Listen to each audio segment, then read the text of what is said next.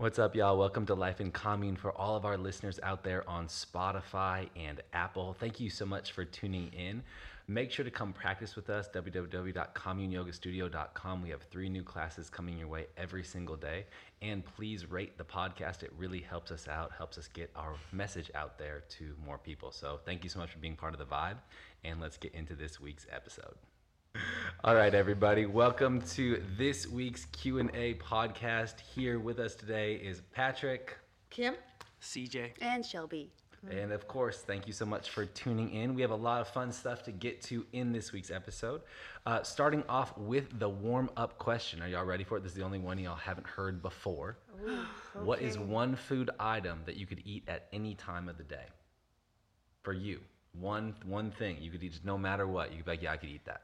Like you could eat it, you know, at 6 a.m. You could eat it at 6 p.m. You could eat it at midnight. What's for you one thing you could always have? An egg. An egg. Really? I could have an egg all day, any day. Yeah. You just that would just be Morning, your vibe. Yeah. noon, and dinner. All right. Wow.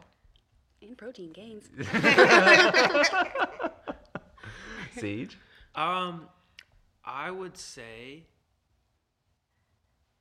I that I really didn't know what I was gonna say for this question, but the thing that comes to my mind, to be honest, that I eat all the time, and it doesn't really matter what time of day it is, is a banana. A banana. That's a good one. Yeah, Hey. straight. I can eat it at morning, midday, evening. You could maybe blend, blend Blend them up into a smoothie with a little with a little nut butter. Absolutely, especially if that was a long day. What's yours? Well, I love to bake. Yeah. And so for me, it's any kind of goodie. Yeah. So so is there anyone in particular though? Just, just one in the moment. Mm, I would say, oh, one in the moment, I'd say cake. Cake. You could just have cake at any time. I like that. That's how I keep the curvaceous. um, mine, mine's kind of in the similar theme, so it must run in the bloodline. But mine is a chocolate chip cookie. I think you could have chocolate chip cookie like no matter what. Like I could start the day with it. I could end the day with it. I could have it before lunch, after lunch. You know, you could just kind of be part of your mix. So that that is that is mine. Um, all right. Well, we're, we're in and out of the intro question today. I hope that got your minds, you know, flowing. Speaking of the first question, we're going to hop onto today uh, for all of our uh, viewers and listeners out there who make their own classes, make their own content. One question that came in is any tips on filming classes and not sounding like you're going to die or pass out during filming or afterwards? So, what are some things that y'all think about, or things that have kind of come, you know, that you've developed, let's say, over the last year of, you know, teaching under the lights? It's kind of funny because we were talking about this right before, right before we began the pod. You know? Okay. Um, I would say uh, kind of just re- repetitions. The more that we were doing it, I think it's a different sense of butterflies. I get think too. So you start to think about uh, things a lot more. When I, I noticed when I first started teaching under under the lights, and um, it took me a little bit time to settle in, but honestly, it was just repetition. I got a little bit better. Watch watch your videos back. Um, get that instant feedback because the film definitely doesn't lie about what you're doing. Um, and so I, I would think that would be a good start. And don't put too much pressure on it because you're always going to be growing and evolving. So um, do what you can with what you have, and I think the rep- the more you can teach, like keep practicing, you'll get better. Nice. Encouraging breath, pauses, uh, because as much as you guys may need it at home, we do as well. like that moment of pause, like I need to drop to my knees, take five breaths here. That's probably what I've learned. It's like, let's just You're take taking a that moment. five for you. Yeah, I'm taking that five for me because I'm like losing my breath currently. So um, I'd say taking a pause, taking breaths is very, very helpful uh, throughout. That's a norm any class, but very much uh, for online as well. Same for me. I would say that um, find three or four poses that you can take breaths so it's not always down dog. Um, I think coming into, especially after a vigorous standing series, coming into a Tadasana and closing your eyes and even taking three breaths is uh, nice. But it's that pause to breathe and let yourself catch up. Nice. That would be mine. Maybe a casual walk also every now and then. I've been walking a lot more, maybe to get my cardio up. and, and- and also sometimes the shit's hard. So yeah, I'm breathing hard. So like sometimes I- I- you gotta that's own one of, that. That's one of the things I was gonna say. Like, I wouldn't feel ashamed about Yeah. Like sweating it out or being, you know, short on Look at my- short on breath. Look at my mat after every class I teach. Your I'm Matt, look at your tea, dude. That's, that's a visual evidence for every, every up. practitioner out there. Absolutely. Uh, this, this is a lesson that I think I really learned um, back when I was creating more strength based practices uh, for Alo Moves, which was when I was doing full body strength.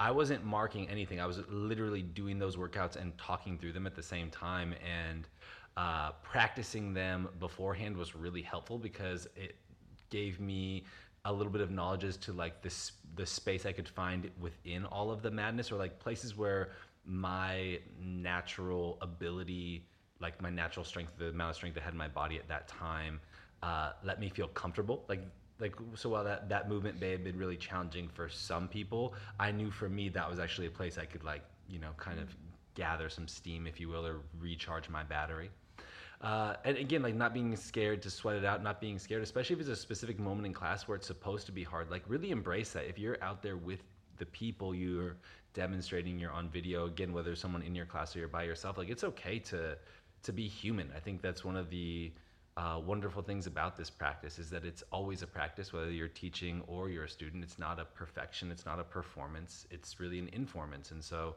uh, the more that you can kind of get out of the headspace of finding the need to be perfect and really come into a place where you're sharing something that is authentic, I think more people connect with that. And then I also think that um, you begin to, you know, find different sequences that work for you and those sequences will you'll just get more and more used to your breath cadence there uh, one question we actually get a lot in tt is like how do i breathe and teach at the same time? And you always want to remember uh, that your when you're teaching and demonstrating it is not your practice time.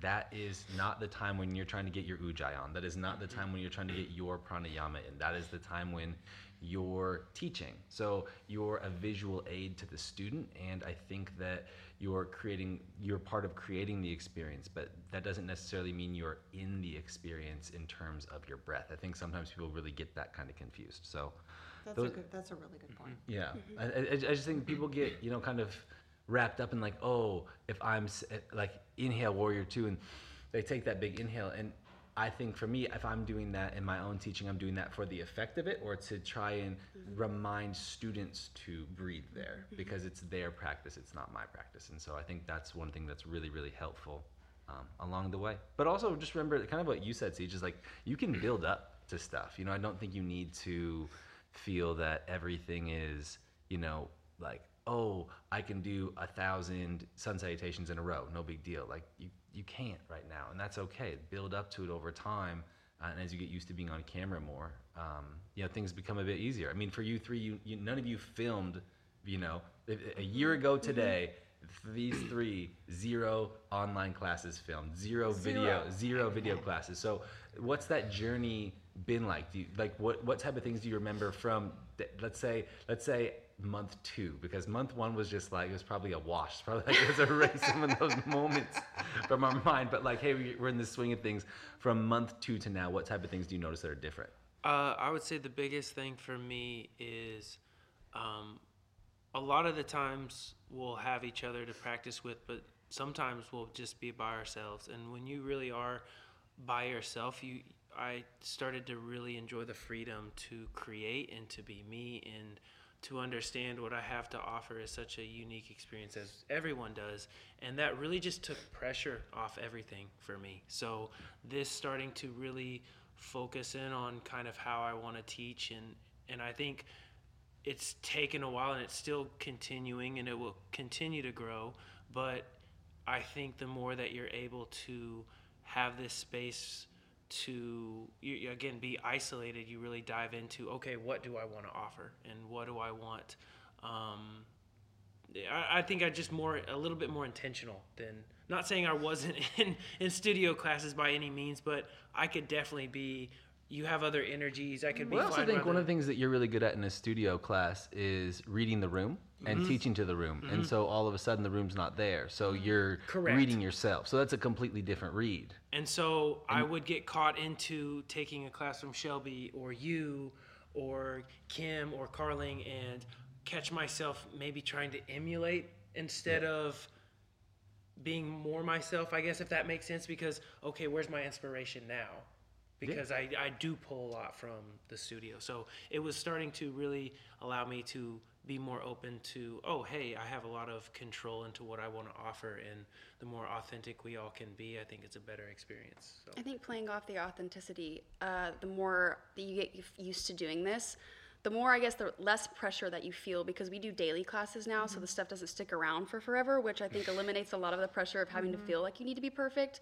And I think that's helped me tremendously because there's this perception that when you're on this film, like you have to be great and perfect and like people are watching you and you don't know who's watching you you don't know what's actually happening but the more that you can kind of just erase that and imagine that you're just teaching this camera as a class um, that you can like have those little nuances of your personality that come out and before like i don't think i was ever like laughing at all i was like very very serious robotic like like i just gotta teach this class and like let it be but the more as you get more comfortable you're like laughing at yourself like oh, i don't know i just messed that one up but it's fine like let's just keep it rolling because you would do that in a typical class so those little things I think become a little bit more easy as you move as well.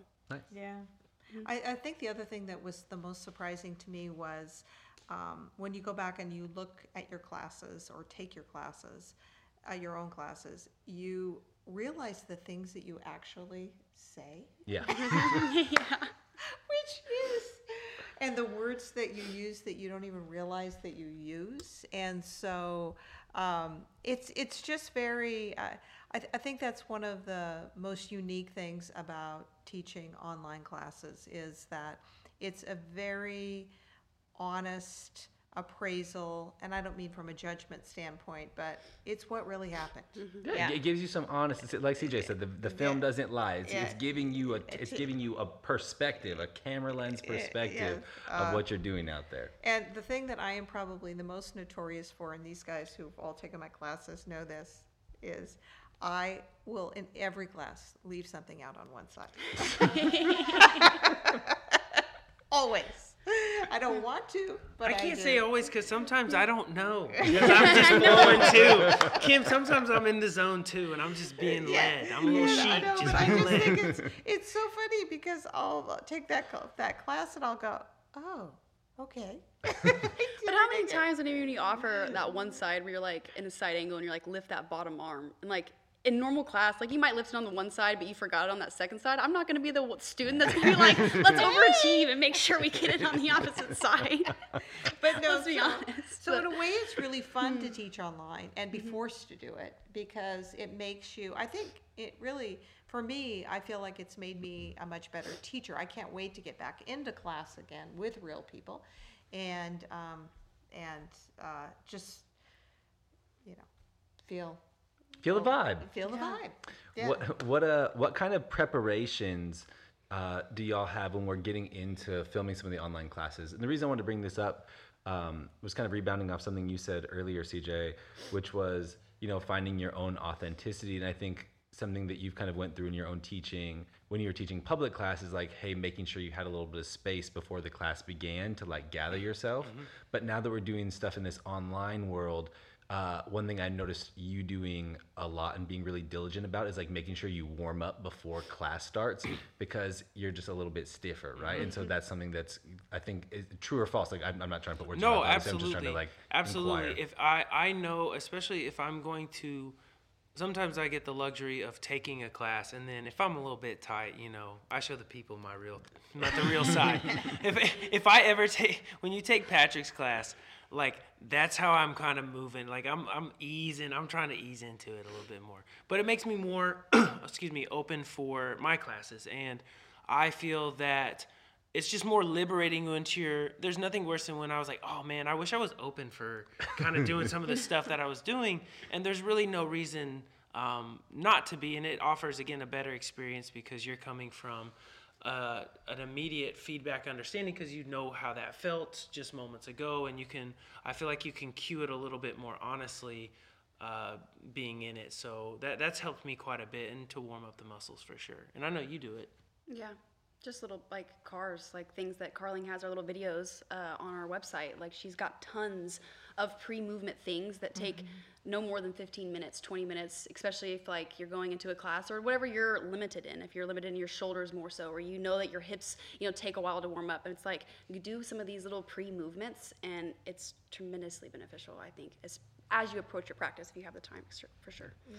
I do my CARs every every time before I get on the video. every mm-hmm. It's just kind of like getting the mic mm-hmm. on, do the shoulders, do the elbows, do the wrists. It's helpful. I think all those things make a they make a difference. And uh, when you're recording classes, uh, having your little preparation process to go into it is really helpful because I think it gets you into the right mindset, and that will also help you, you know, feel like you're not struggling when you're out there on on the video because I think you're in a better mindset. You know, you're not in this like oh this this kind of rush or this uneven, uneven feeling and even for me and I, i've obviously recorded a ton of classes you know over the last 10 years or whatever um, like i've tried to record classes that uh, i release weekly on youtube after sessions in here and for whatever reason it just doesn't quite work. And it's like oh for whatever reason the preparation of me teaching a class for commune going into me teaching a class for youtube it just doesn't it doesn't align with me. And so um, being honest with yourself about like how do you feel creative or what what helps you when you- when you are teaching like oh that went well today. What what did i do before that kind of helped that become a reality? Like it could be writing notes down. Um, if y'all see erica's classes she has kind of the notebook by the side of the mat a lot. Carling will do that sometimes too. And i think that there's nothing wrong with that. It's just like making sure that you're out there um, being able to you know kind of chiming in on what everyone said but be authentic and share what you want to share i think is really important. Yeah, our little whiteboard's very helpful sometimes. Yeah. Like I don't plan verbatim things, but like if I have little points that I know that I want to hit kind of periodically throughout the class, it keeps me kind of on track uh, throughout. For yin, for those people who teach yin classes, um, one of the things that I find the, the most helpful is, and hopefully it comes through for you guys as well, is that I always go through my classes fully, and I'm do it not necessarily for, um, uh, you know, seeing a- sequence, but because I know certain sequences work together, and because we only do about four to five poses in a yin class, but more to make sure that I understand the props and the transition of the props, so it doesn't feel too cumbersome.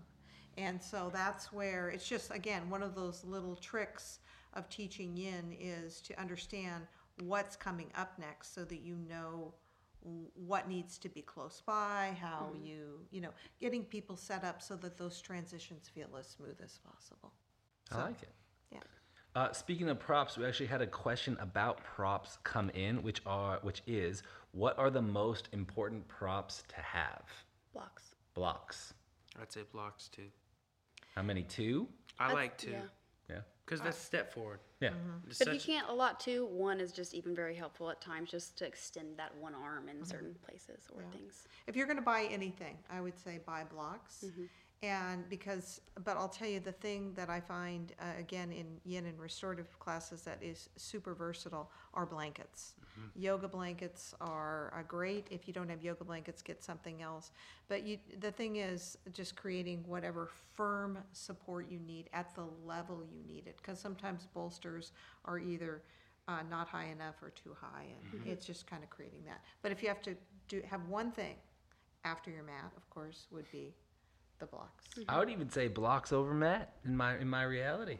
Yeah, because I've I've Yeah. I've never traveled a yoga mat anywhere I've ever been. I've never carry one on, um, because they're so awkward to travel. Yeah. You know, doesn't doesn't it doesn't you really. don't want to fold. That seems like it would be. you don't want want to to fold it. on. If you roll it up, that's your carry on. You know, I was living that life where it, uh, when we traveled, the only things that you could ever bring with stuff that would fit in a carry on suitcase plus a backpack. So the mat kind of gets booted there. And sometimes the mats are heavy. Sometimes the mats I'm can like, be God, yeah. I don't want to lug my shoulders hurt by the end of the day, lugging it around. yeah, I, I agree with you. Um, the the other thing I would also say about blocks too is that pretty much every other prop you can substitute with something else. Like a blanket, you have a blanket. Yes. You know. Or towels. Um, a ta- you know, but you have, but everyone has a Yeah. blanket. Everyone has a towel. Everyone has Totally. a, a pillow or a Couch cushion, of some sort, a chair. Like you can use all of these different types of things to really support your practice. A wall.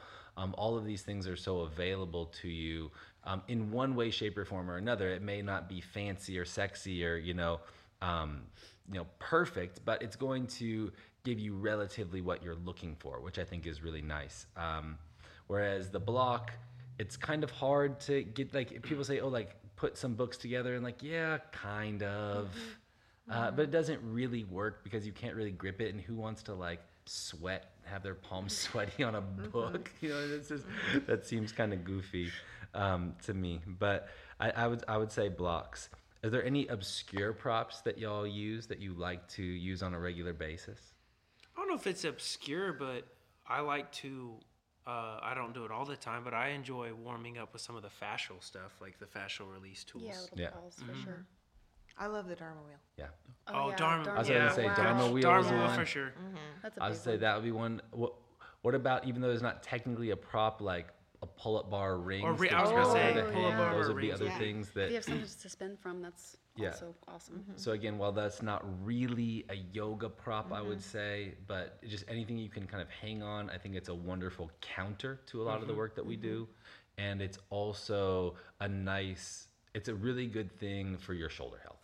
I would say, even if you have no interest in doing any pull-ups whatsoever, just like working on that static hang, trust me, it'll make a big difference in your practice. Um, yeah, D- Dharma Wheel's a good winner though. Every, everyone really kind of chimed in on that one. Uh, you and again, there's the original, but if you're a little tighter on the budget, you can get a lot of different ones on like some of Amazon is a place. I know if you don't want to shop on Amazon, I think there's like Yoga Outlet or something Yeah. like that. Or Yeah. Funny story about them.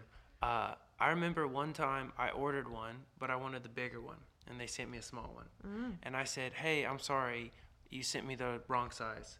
They didn't say anything back. They just sent me another one, but it was another small one. They sent me four small ones before they finally sent me a big one.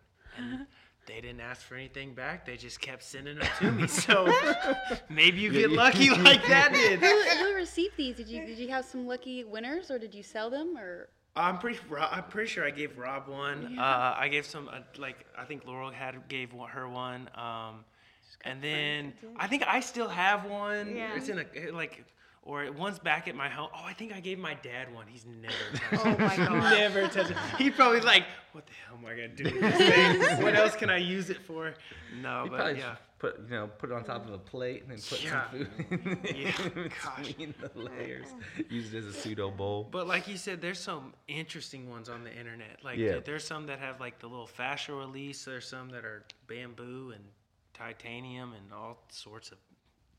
Yeah. Maybe not that, but I'm going a little extreme. But you know. But it is interesting because you could get into different places in, Yeah. in your spine that you just, without the support, you just, you, it'd be hard to do. You'd be A little bit locked up. locked Yeah. up is the Yeah. word. Yeah. No, I, th- I think it's I think it's a nice, I think that's a nice additional, a nice additional prop. What uh what poses in your classes do y'all like to use props in the most? Like both as a student as and as a teacher. full splits for sure. Yeah. Any type of like full splits variation, and I like practicing with um, blocks quite a bit. So I try to not necessarily rely on them, because I but I like to interchange them for sure. But the whole uh, step through, Yeah. for sure. Step through is crucial. We did actually did a lot of that in handstand class this week. So if you were there for that madness, you can, you know, attest, But it helps. att- The attest to the, the step through with the mm-hmm. block. I like them for like a side angle and triangle and like revolved half moon, things like that. If you're working in for like maybe you're on thigh and you want to go a little step further, but the ground still feels a little far, like you can supplement a block there, and I really like to use it a lot mm-hmm. there. I actually think that they, in those kind of poses, they keep you more honest because many of us who practice all the time have the ability to easily like lean down and touch the floor, but that's not the point. Yeah, it's easy to sit in those. Yes, and comfort so it's just like, I think it actually makes you be more honest with whatever the intention of the pose mm-hmm. is. And, because you have a tool that will actually let you feel grounded and mm-hmm. supported. Mm-hmm. Yeah, I like it. What was I gonna think for me? I like. I think one of my favorite places to use props or use blocks, especially, um, and the other po- uh, prop I really like is actually using a strap, which again could be a belt or a towel or literally anything that s- resembles that similar shape. But uh, I love to use a block in half moon, and especially when you're uh, taking the bind there, so you're catching the top foot. Um, I think that's really nice because it allows you to lean over and kind of roll into some unique space. And then also in dancer's pose, I think a strap is so helpful in dancer's pose if you're actually trying to work through lines of tension in the body. Um, oftentimes, especially if y'all take my classes, like when I teach the set and when I teach um, awake, awakening yoga in general, um, but in dancer's pose, I don't like to cue alignment that much because I don't know if I think it really helps uh, as much in terms of the intention of the posture. I think the physical metaphor of the shape that, that you're trying to create, which is, you know, kind of uh, rooting into your past to lean into your potential, if you will, um, is a bit more powerful and, and letting that be a bit more exploratory or inquisitive is always nice. Um, but if you are actually trying to work in the physic into the physicality of the pose, using the strap is really helpful because you can organize yourself from hips to elbows, and you can't really do that if you're just reaching back to catch the foot. There's so many variables that go into that action, and you really begin to move from spaces. Not saying you wouldn't want to move from, but spaces you don't, you aren't aware that you're moving from, and so you're. Um, not to say you're out of control, but you're not truly in control of your the organization of the position. Last It- one- oh, oh, go go ahead. Go for it. I was gonna say last one I was gonna say a supported bridge. I don't know how, and I forgot Oh. that. It's like one of my favorite postures of all time. So what blocks good? it's like, all time, it's like says. it is. It's just like Mm-hmm. the best. You can come to it at any time, and it's so nice to have your sacrum just feel grounded and supported. My Mm-hmm. low back loves it. I love it. It's we great. do love it after handstands. legs up the wall. It's just perfect. Mm-hmm. Anyway, sorry, Kim. Go ahead. Oh, no, I was just gonna say to follow on Dancer, I think the thing that's so interesting about Dancer with the strap is I cannot believe how much further, because you, there's just something about the way it lines you up. Yeah. And gives you that support that without having to try and make it happen.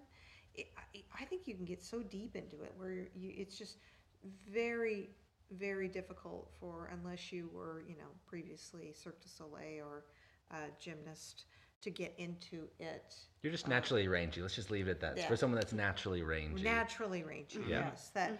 Um, but when you use a strap, all of a sudden, th- because of the, it's just interesting to me the way the tensions play. Yeah. You really can go into it in a place where it would be hard to go unsupported. Uh, the reason for that is because no matter who you are, majority of people struggle with hip extension, um, and so uh, like this is this is actually a good little thing for y'all to think about for the week. Um, notice when you're walking around, just walking, and you could do this running, of course, but it's easier to, to feel it when you're walking. Walk forwards and walk backwards. And if you have a mirror, you can see yourself walk. Just try to notice, or maybe you can catch your reflection on like the, the window of a store as you're walking down the street or something. And see if you ever go into hip extension. Ever.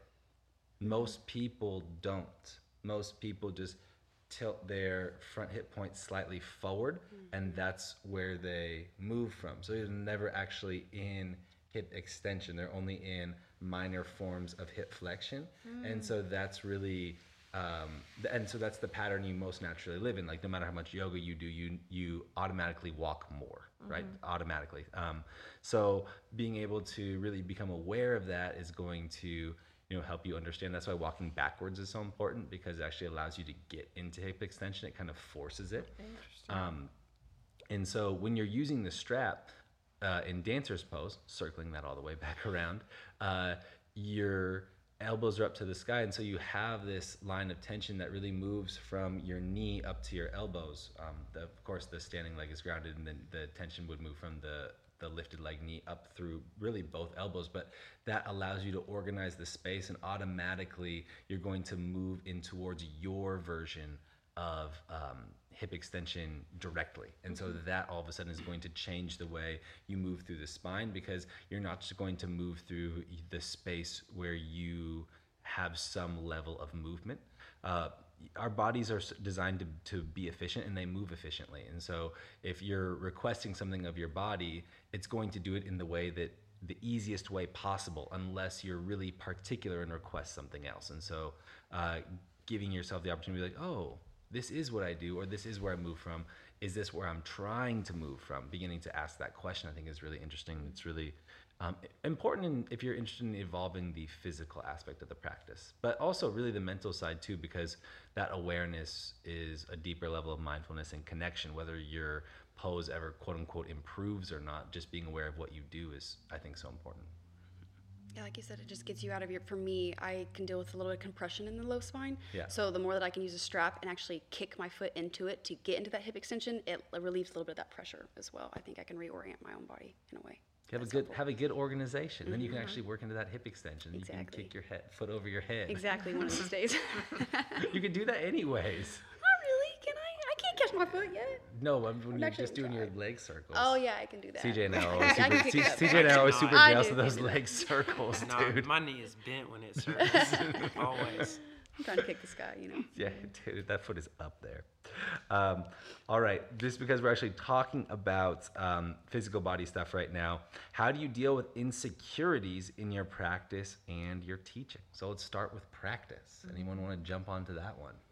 Uh, I can. Um, I think it's one of those things that everyone has little imbalances in their own body and little things that make them you. And for me, it's my right elbow, and it's one of those things that uh, I had injuries when I was growing up playing sports in high school, and I never got uh, it really cleaned out of the scar tissue, so it never really straightens all the way, and it's gotten tremendously better. Um, but it was really bad. Dude, it has. It used to. When I It first was met you, it was like a little chicken wing. yeah, in there it was some ba- days. it was I feel bad. like it was. And then I, in the sports that I played, um, I threw with my right hand, and so I have just this complete twisting imbalance as well, and just shoulder imbalance. My, you know, and and you start to really become more and more mindful of these and. I don't know, my mindset started to switch instead of, oh, this is an insecurity, like, oh, this is just fucking, this is me. Yeah. Mm-hmm. And let's be my best self. And it's actually made my practice more fun because I'm really able to tap into, and, and teaching more fun because I'm able to tap into, oh, this is how it feels in my body. And I kind of stay within that, I guess. And that's been really helpful for me to redirect automatically into an insecurity into oh this is you know this is part of me it can always grow and get better but how much time effort and energy do i want to spend working on things and what's important to me so Yeah, I like the I like the cue of like eliminating the verbiage of insecurity and switching it with like, oh, this is just maybe my own limitation, but it's not even a limitation. It's just your own awareness of kind of just where you're beginning or where you are in your own practice. Um, but yeah, I uh, I'm trying to think of just in- insecurities in my own practice, and mine's my left leg. It does its own thing all the time. though, like in everything, we're moving from just a lunge to to warrior three or to anything, it just doesn't do what I'm thinking it's doing. It's like, and I watch it on film. I'm like, oh, it's that thing. It's like what are, you're saying you're doing, but what you're actually doing, and it's not the same. It's not. Um, so it's just a whole new mindfulness that you just kind of have to approach to it and don't be hard on yourself for having these limitations or insecurities because we all do. Everyone does we have our own paths of lives that we've walked and we've cultivated just our own sense of our bodies and um, most of us have one way that we love to do things and one way that we don't. It's like learning handstand. Like i knew when i learned handstands like i was using the one leg. I use my right leg every single time. So kicking up with my left it feels wonky and weird. So you just constantly come back and work at it and maybe give it a little extra attention sometimes than the other side. That's what i have to think of is like giving a little bit more mindfulness and attention to that side because it isn't no two things are the same. So uh, that's kind of how i play with it in my practice I like it. That's true. Um, God, my yoga road's been really long. uh, I have a lot of other sports injuries, just like everyone else, and so I mean, I work with uh, bone on bone in my left knee that will never get better because it's partly age. And um, but what I have been able to do um, is with again that word we keep coming back to every single one of you said it mindfulness becoming aware and mindful of what is what you're doing when it feels good and what you're doing when you're like, oh, that wasn't good, is really important because then what you can do is do further research on what you need to strengthen, what poses work better. Maybe there's a modification that you learn to work into uh, vinyasa practice. I know we all want to do vinyasa in flow, and I think that's one of the super fun things about being online versus in class because you can, in the same time, create a flow that's a little bit different that works better in your body, whether it be injuries or just the way your body is, unless you're trying to work, to something else, but where you're still in the flow.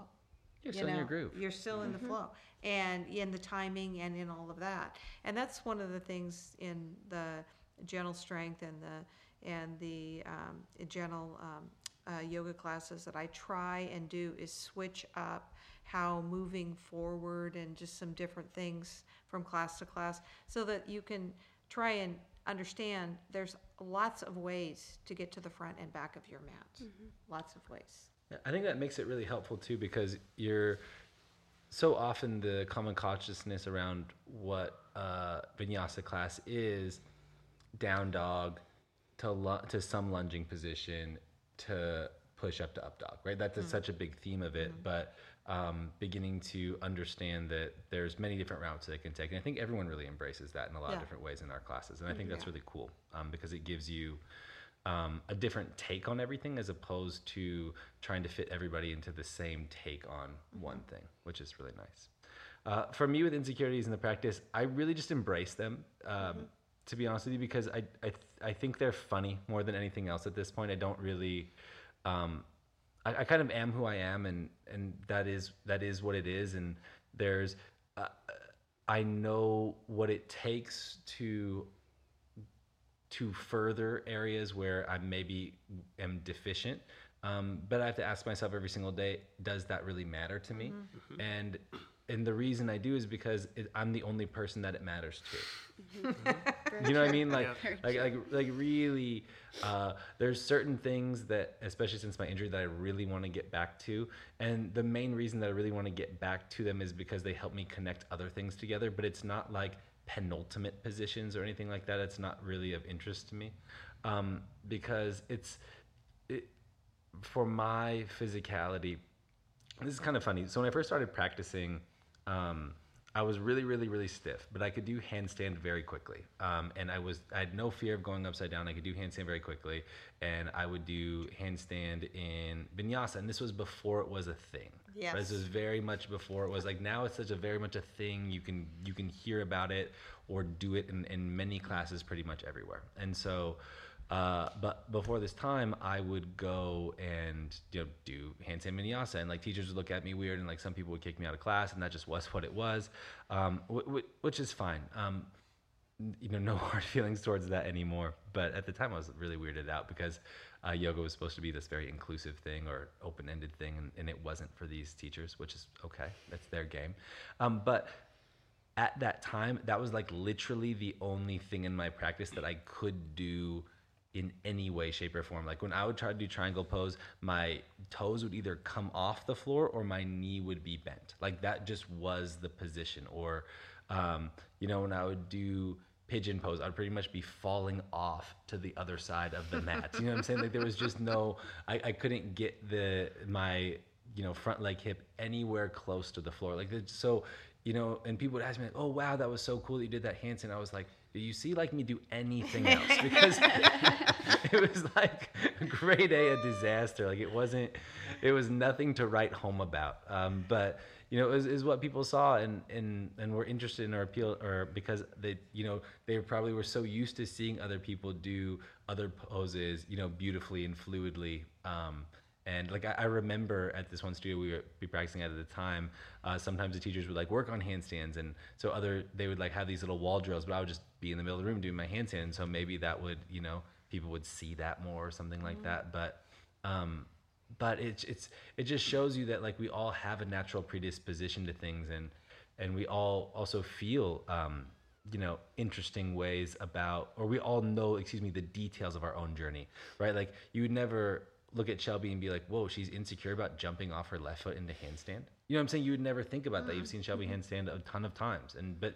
I mean, I've never even thought that until she mm-hmm. said it right in that moment. It's like, oh, you're a right foot jumper. Who mm-hmm. knew? You know? I prefer right. Is it in but- forearm stand too? Yeah.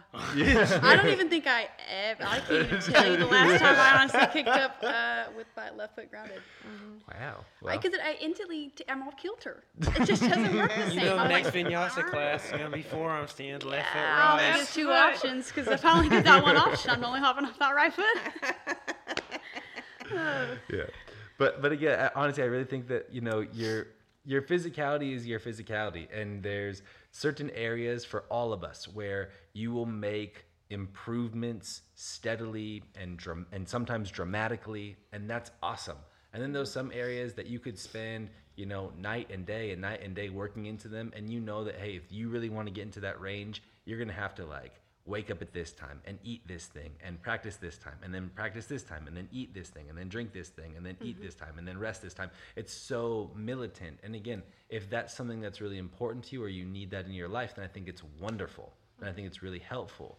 But if it's if that you don't need that type of scheduling or that type of control, I think you know being committed to your practice and finding what you really enjoy and what you really love about it is what helps the insecurities go away. Like I really love putting pieces together, and and that's what I enjoy most about um, movement in general. It's not being able to do a finishing shape, and so as long as I can continue to put pieces together, I'm having fun. I'm living in my mm-hmm. space, and I'm not really insecure about that, mm-hmm. no matter what it comes out to look like. Because then it's more of an artistic form. It's, and it's, just it's like, just hey, this, exactly. Yeah, you know what I mean. And then and then that's all that it ever will be. Yeah, you know, and I think I think it it allows there to be you know my own my own little cruisiness, if you will, Absolutely. to to the offering. I think that translates though into your insecurities with teaching too. It's like what is your ultimate goal for why you want to teach? Yeah. If you're insecure about all these things, like those will naturally kind of weed themselves out, especially if you are filming online. You get to see all these, these insecurities be brought to light. But ultimately, like why do you come to teach? It's because you either love to share the movement or you you need to have this niche for it. So you can't let the insecurities be like, okay, I'm never gonna. Because if I let the insecurities, I probably wouldn't be here right now uh, teaching today. Uh, if I really let them eat me up and alive, because it was a rough journey. But um, we're here and we're making it. And I think you just have to keep powering through because ultimately you love sharing the practice uh, with others. Yeah, I think that's a really nice thing to to state when it comes to insecurities about teaching because everybody has them, and ev- if, if they don't have them anymore, they definitely had them at some point or in one certain situations. Like I think Yeah. there's uh, a, a funny story that I think we um, that's in- interesting to kind of tell is like last March or April when we first put this set on the schedule for the online um, for the online studio. It was CJ had was had something going on. Like I think you maybe had like a leg infection or something like that. And Oh, then and then. Carling had Harvey, and so it was like Shelby and I were Oh, just like yeah. running classes, and uh, it was Shelby's day to teach the set. And the first time you ever taught the set, you taught it to me, which is such an absurd, which is such an I was like, absurd what's up, y'all? I'm here with the creator him. Let's just see how this goes. here we are. One month in filming, and I am nervous. Yeah, yeah. Like, I was like, How many takes did you have? I don't was remember. good, I but think I. besides the opening. Yeah, the as opening I probably had like eight. I think I was like, man, run it back. Here's eight right here. Oh, we're gonna we're gonna get it right this time. I swear it. Oh, talk about pressure. I was nervous. And then you look back and just think how silly. it oh, I know. Yeah, and then you, you, you get It's through fun. again uh, so many of those situations, and I didn't even think about it. That's the funniest thing. It's like I didn't give it a. I was like, oh, Shelby's teaching the set, cool. Like I'm gonna be in there, you know, doing it. Like I didn't ever think Cool. like, you, you know, it wasn't- Like, there was no this is a test. Yeah, there was, no, there was nothing about it from my end. I, I He comes honestly in with, didn't- like, a book I and honestly pen, like- yeah, I honestly didn't even Critic. think about it until Right. afterwards. I was like, yo, you Oh taught me the set. That's Oh wait, how many circle cheers? I don't know. Where are we going? Where's this piece? I'm not Well, sure. Oh right, God. right foot or left foot here? Can I pause real quick? Reflect on the notes. Yeah, but I, I think there's such an evolution to the process um, for all of us, and so the more, um, just kind of getting out there, I think helps you feel comfortable. Um, I mean, CJ, you probably taught in more local studios. I mean, th- I I say this all the time, but CJ got into places that were giving me the coldest of cold shoulders when I was teaching here. Like when you were teaching at a bunch of different don't think a lot of them didn't know our ties either. Um, what uh, did you ever feel like insecure when you were going from place to place and moving into different communities in a local level? Uh, I think I've always felt comfortable um, up in front of people and talking to people and connecting with people. So I think any nervousness of, yeah, maybe sometimes I was nervous on, especially as a new instructor, offering my sequence because I was still learning. But being in front of people, I mean, I can bullshit with the best of them. So like, I can lead through people through something for an hour. Like, so I was never, I was never, that was never um, like butterflies to me. Yeah. I, I always felt comfortable being in front of a room, and I think, uh, especially taking you and Carling so early, and you can attest to it too. I'm sure you both can, but you guys are so good at seizing the room very early and to where it's like, oh, I'm in a safe space and I don't know what the fuck we're gonna do, but I trust you. And so that was very important to me growing as a teacher is um, finding finding that trust and and and again just owning who you are. So, uh, but. Uh, I didn't really have. I just would go in and try to just charm people and smile. Give them and, that southern charm. I, I'm the same type of person. This actually works. I know this is a complete side topic, real quick, but if you need to get over and you're driving in your car and someone's God, not going to let you go, if you will roll down your window, it's worked for me every time, and you just politely wave and just go, "Hey, I need to get in right there." No one has ever, no matter how mad they are, no one's gonna look at you and be like, "No." I've never had that happen. Everyone's been like, "Yeah, go ahead." But, so This is the only yoga podcast with a few driving tips. so did, that's a driving tip. But need 'em, other than that, other than that, uh, Oh my again, be yourself because there's like honestly, that's all you have to offer. He does that in the car all the time. It's oh very true. Or and if I'm not driving, I'm like, hey, roll, Yeah, roll your window. Yeah, backseat driver. He's like, "Hey, roll down your window and wave. Roll down your window and wave. It works." I'm like, "I know you do it. You're in the back seat. Wave me over then." Because Seattle's very confusing driving. It took me a mm-hmm. while to find the a lot of one ways. A lot of one ways. Mm-hmm. It's mm-hmm. different. Not not as much freeway as that as that southern life. It's, in, Oklahoma, it's very much a grid. It's like left, right, left, right, left, right. There are no one ways. And here I was Yeah, turning 10 in circles. way, I'm going 2 miles diagonally across the intersection. I'm like, wait, where where do I go? Do I go that way or that way? I remember I I. I remember down called, you called me one time from Green Lake and you were like, dude, I, I, I think I'm in some place called fucking Tangletown. I was. she was like, I don't know Because where it's I'm like at, Siri's dude." trying to like Siri's trying to redirect you, and all of a sudden three you're. blocks from here. and three blocks from where you live. It is true, but like you go one wrong way, and Siri's like rerouting. Ten minutes has now been active. I'm like, well, how do I get ten minutes out of my trip? That's like if you have to go all the way down and around. Tangletown. It's like. Got caught in that maze, oh, dude. God. But anyways, be yourself Yeah. and and own, own you, because like I, I say this quote all the time, and I can't even remember where I heard it, so I can't even give credit. But uh, someone would rather have someone you be real than right. So you don't always have to be right or perfect, but just be real.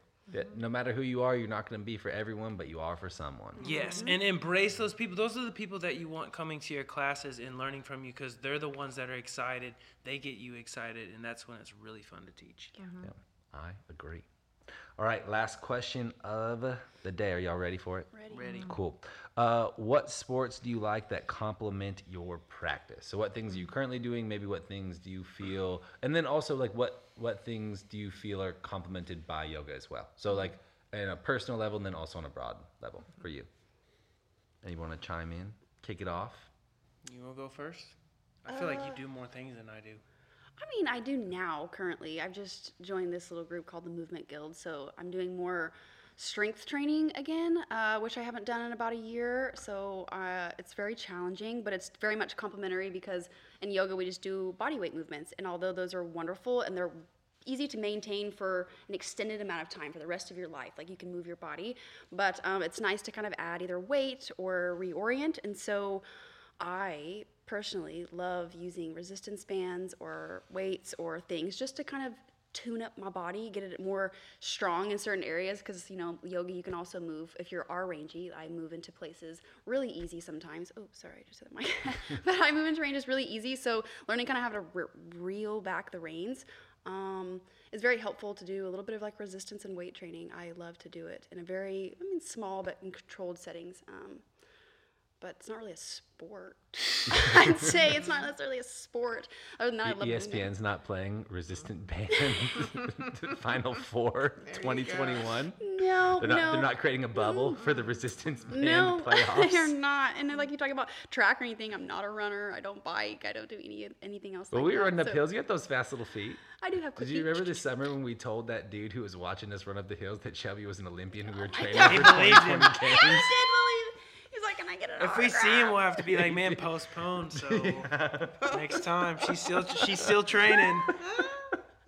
Uh, I would say I would say for me, um, I think I enjoy doing quite a bit of things. I had a sports background. I played football in uh, college, and then I, I played uh, multiple sports in high school. So that was always for me. I always was involved with some sort of weightlifting or calisthenic, and um, I kind of got burnt out of that a little bit, and so I dipped into a lot of other things. Running, I cycled a little bit. Um, never really got into swimming because I'm not a great swimmer. Did you get deep into enough to the cycling to wear the cycling outfit? Like, Dude, like could you straight wear, up- could you wear Big Jim's cycling outfits and pull that off? so straight up, so uh, I had my friend Ross and his wife. Uh, they were in a like a couples Ironman or half Ironman, and ha- half Iron, full Ironman. I was like, wow, that's a double of what we just did. Shit. Um, but uh, her bike. Uh, something happened to her bike, and it was like the day or two before the race. And they're like, dude, we can't win, but they won't even let us compete if we don't enter. I don't know, some weird rule. And I was like, okay, I have a bike. And so I did this half Ironman bike, but I was in uh, cargo shorts, vans, and a skate say. helmet. Yeah, but little- dude, little I got road rash. yeah, that was not fun, not at all. Uh, and then I found out that like there's pads in the pants that would have been super helpful. Yeah. Um, uh, but I I think with anything, no matter what you dabble in, whatever you do, um, finding a balance of the purpose kind of goes back to what you say. If you if you just did yoga all the time, you would lose out on other explorations of movement that you would maybe be interested in. And so, um, I think that there are so many things that are complementary, and finding that balance for you. Um, is going to be a little bit different for everyone, but do something you enjoy. If you don't, if you hate it, you're just not going to do it. Gonna I've tried maintain it. so many Yeah. things to where it's like if you're not gonna, if you absolutely hate swimming, because I try, I tried swimming. Uh, we had the Chesapeake, the old place I used to work at. We had a pool, and I saw this one guy go in all the time. Just I'm like, I could be like, we'll call him Gary. I, was, I can be Gary. Like Gary and I could swim laps. Seems like a cool dude. You could not swim. He's got this whole fantasy built up. Yeah. He Gary. Oh, O'Brien. dude. They are, No, first off, he doesn't use floaties or fins. but no, it just I wasn't for me. paddle. It just wasn't for me. I couldn't do it. I hated doing it. It, it. I didn't connect with it. And so I, I gave it up very quickly and I just got frustrated. So finding your balance, finding things that complement what you're trying to achieve more than anything. And kind of knowing that maybe is your first step. So if you're like, oh, I don't know what I want, well, maybe think about do I want strength? Do I want to build on, work towards something? So having goals and uh, that type of ambition in mind, I think is helpful as well. For me, it's pretty simple. Um, I used to do in, in my uh, 20s, 30s, and 40s. I used to do a lot of running and did a lot of marathoning kind of stuff, and that's where I.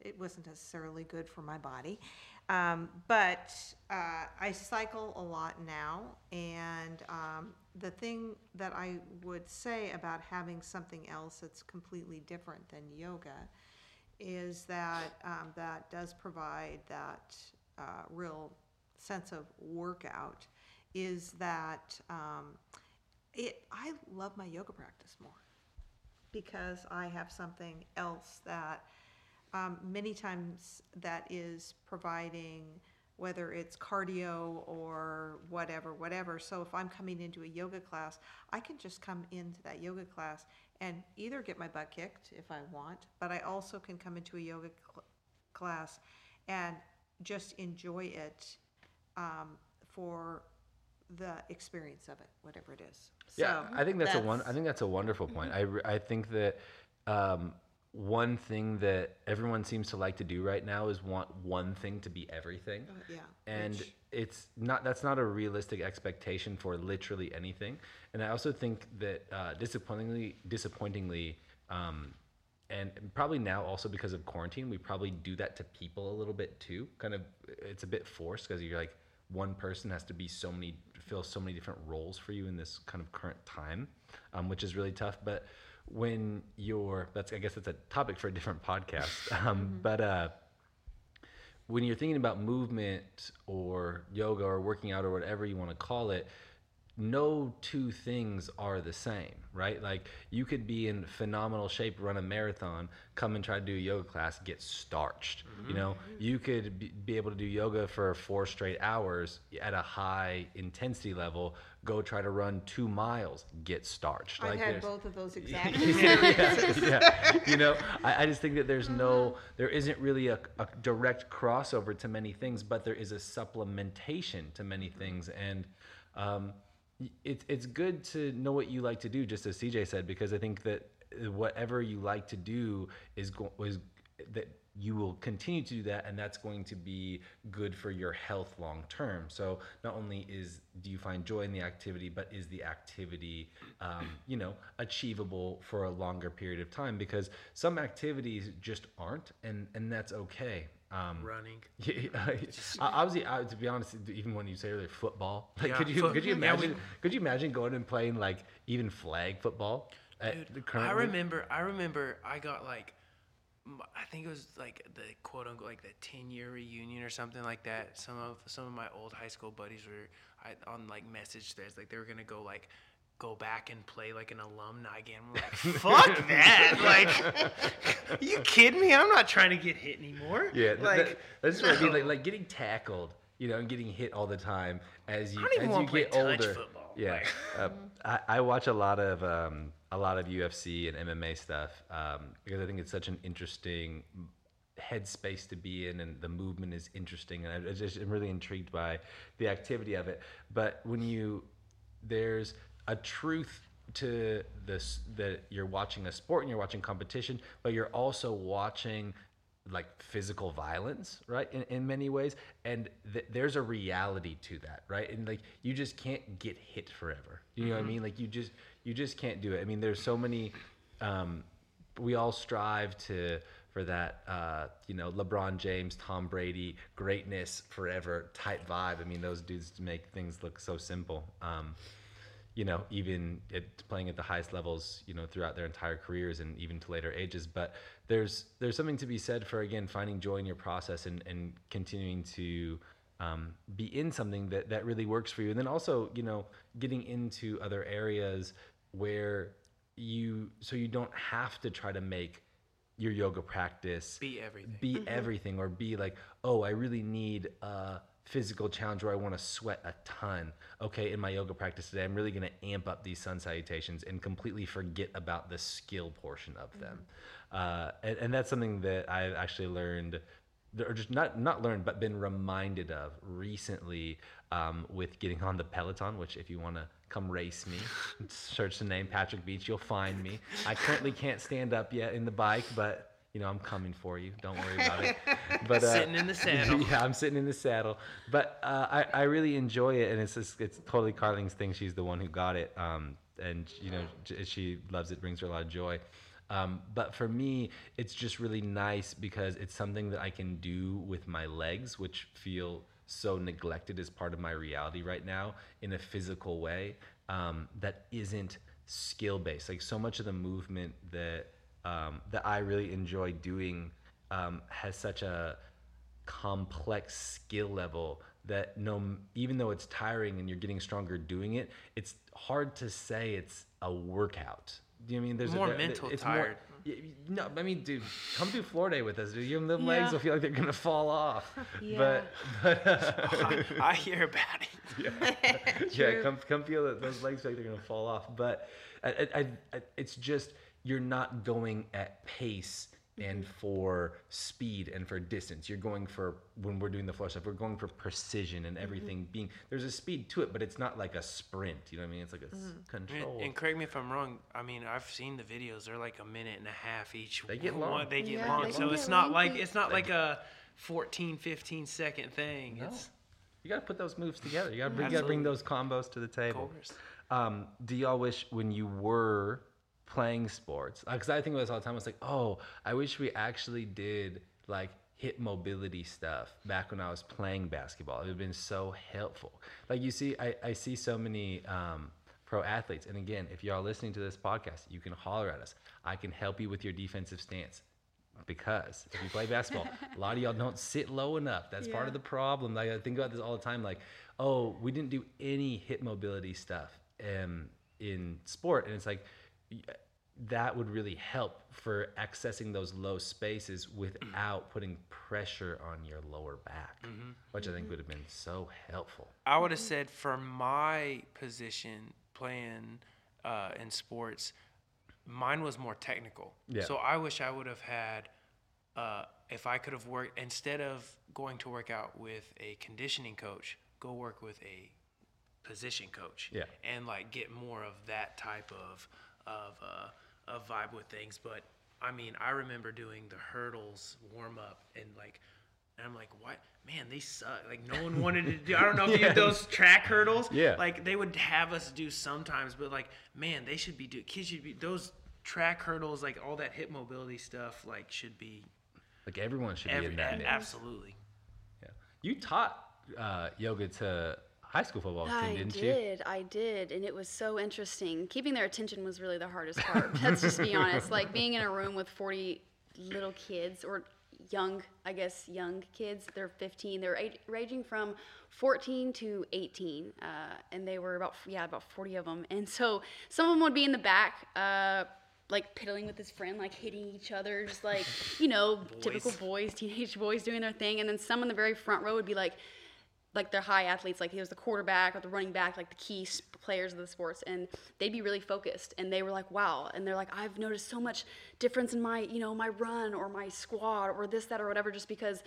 Uh, they took a little bit of time just for a little stretching because some I watch their workouts and I'm like, what the heck is going on? You know, it's like you see them just moving these weights around, slinging them left and right, and I'm like, you're just setting them up to get hurt. Um, so it was just a moment for me to kind of ring them back in and know that you can be gentle to your body as well, and it's really important for the longevity of your life. Football's not going to be forever, and uh, yeah, it was super interesting experience for sure. All right, y'all. Um, thank you so much for tuning in this week. Uh, we hope you have an amazing rest of your weekend because, again, it's coming out tomorrow, so Thursday. Uh, you have Shelby's Functional Freedom coming your way on Saturday. Um, so enjoy that. And uh, yeah, normal schedule besides that. So we'll see you on the mat. Have an amazing, amazing rest of your week, y'all. Peace.